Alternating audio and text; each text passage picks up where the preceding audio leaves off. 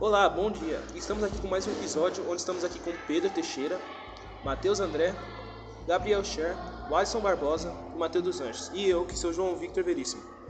É, nós iremos falar um pouco sobre o capitalismo, onde eu vou perguntar ao Alisson o que é sociedade de consumo, mano. Como podemos dizer, sociedade de consumo é basicamente o modo consumismo do capitalismo, que é utilizado exatamente para as pessoas capitais, aquele modo de não produzir, no caso de alimentos, não produzir para se acabar com a fome, mas produzir para gerar dinheiro. Eles produzem para gerar dinheiro, produzem para gerar capital, exatamente como já diz o nome, sobre o capitalismo. E a sociedade de consumo é você consumir aquilo que você não precisa. Você de fato não precisa, mas acaba comprando por causa de tanto marketing, de tanto falar que o negócio é novo, é inovador. Você acaba comprando para gerar lucro. Você não compra porque você precisa, você compra para gerar lucro e vender capital. É isso. Certo. É, e eu gostaria de saber, Matheus, o que é essa tal obsolência planejada? Oh, então, a obsolência programada ou obsolência planejada não é nada mais nada menos que o hábito de trocar de produtos, de móveis, eletrônicos frequentemente. As empresas usam muito essa estratégia com o objetivo de fabricarem produtos mais frágeis, sabe? Que tenham um menor tempo de uso e venham apresentar defeitos mais brevemente.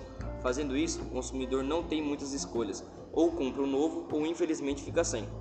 Pois as peças originais que são necessárias para realizarem o conserto do produto têm valores equivalentes a um produto novo então acaba que não vale a pena você ter que pagar por um conserto que é o mesmo preço de um produto novo.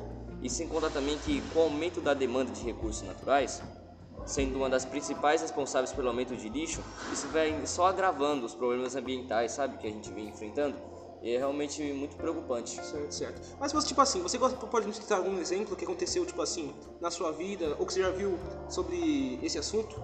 Olha, na minha vida, na minha vida em si não, mas eu tava vendo um caso lá de uma, uma moça que comprou uma geladeira, ficou três meses e teve um problema. Aí ela precisou, sabe, pegar o conserto e aí o conserto, a peça que precisava, que era uma das principais da geladeira, é praticamente o mesmo preço da, sabe, de uma geladeira nova. E três meses para uma geladeira é um produto muito caro, sabe?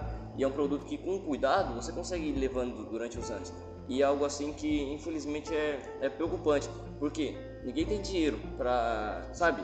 Assim, a sociedade não tem muito dinheiro para poder ir trocando uma geladeira a cada três meses, certo. comprando produtos caros assim.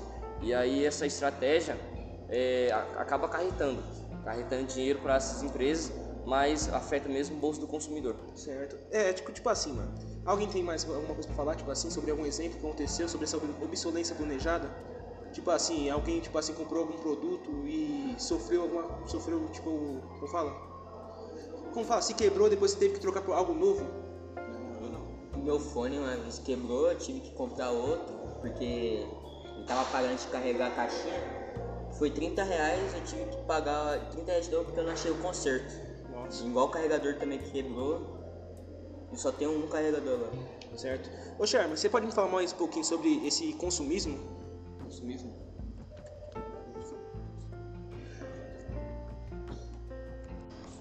Então, foi uma das grandes críticas do sistema capitalista e a emergência desse modelo. Suas raízes estão vinculadas ao processo de revolução industrial, mas foi a emergência emergência de American Way of Life, jeito americano de viver em 1910 nos Estados Unidos, que intensificou essa problemática. A, a consequência foi uma crise superprodução das fábricas, que ficaram com grandes estoques de produtos sem o um mercado consumidor, capaz de absorvê-los, gerando a crise de 1929. Na, na época, para combater os efeitos da crise, o governador desenvolveu for... formas de invertir da economia e provocar o crescimento em um plano chamado New Deal, que é o novo acordo. Certo. É, como fala? Agora iremos para a parte como fala. Pode falar um pouquinho sobre essa parte, Pedro? O que você entendeu sobre esse assunto? Vou falar um pouco sobre o a revolução industrial. A revolução industrial consequente para que as fabricantes continuem produzindo em massa os produtos difundissem se foram estabelecido modelo de desenvolvimento pautados na melhor melhoria de renda e no crédito facilitado com o objetivo de ampliar, ampliar ainda mais o consumo com isso, a crise econômica do século XX, teve, que foi a 20, teve fim, mas um problema.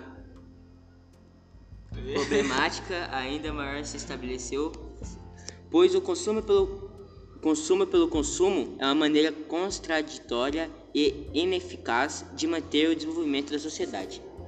Tal dinâmica não se modificou, mesmo com a retomada dos modelos neoliberal a partir da década de 1970 em todo o mundo.